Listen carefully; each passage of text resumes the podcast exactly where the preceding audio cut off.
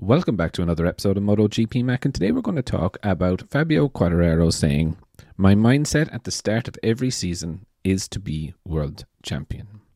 Now, speaking recently, Fabio said, Every season that I get on a bike, my goal is to be world champion. Maybe I will achieve it, maybe I will not achieve it, but this is my mindset at the beginning of every season. For me, this is the attitude of a world champion or a top level athlete who is always willing to try his hardest and bring a smile to the people working with them. Now, he also then went on to say, You know, I go racing and I got into racing because my dad used to race in the past. He was not a high level rider, but basically he put me into it and straight away I absolutely loved it. To develop myself like a professional rider, we decided with my dad that we would go to the championship in Spain because they were the highest level of riders at that young age.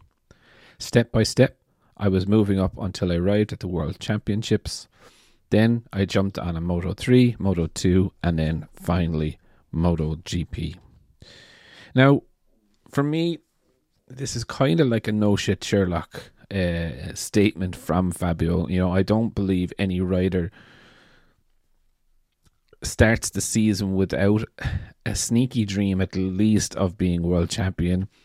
Um, and I don't think any rider is on the grid at all ever without the dream of being a world um, champion. Um, but reality soon bites in, and you know I think you know, we've seen Fabio using you know, mind coaches and all of this to help his raise his performance and keep him say with his feet on the ground when things are going wrong, especially as they have done in Yamaha. Um, but you know, I think he's starting to try and motivate the team. He knows this is already going to be a tough season for him.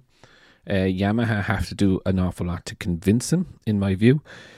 Um, and I think this is just a cry to say, you know, I am still here. I am still willing to push as hard as I can, but you need to give me the tools. But I would definitely love to know your thoughts. What do you think of Fabio's comments? Definitely leave your thoughts in the comments below, and I'll be back again tomorrow with another video.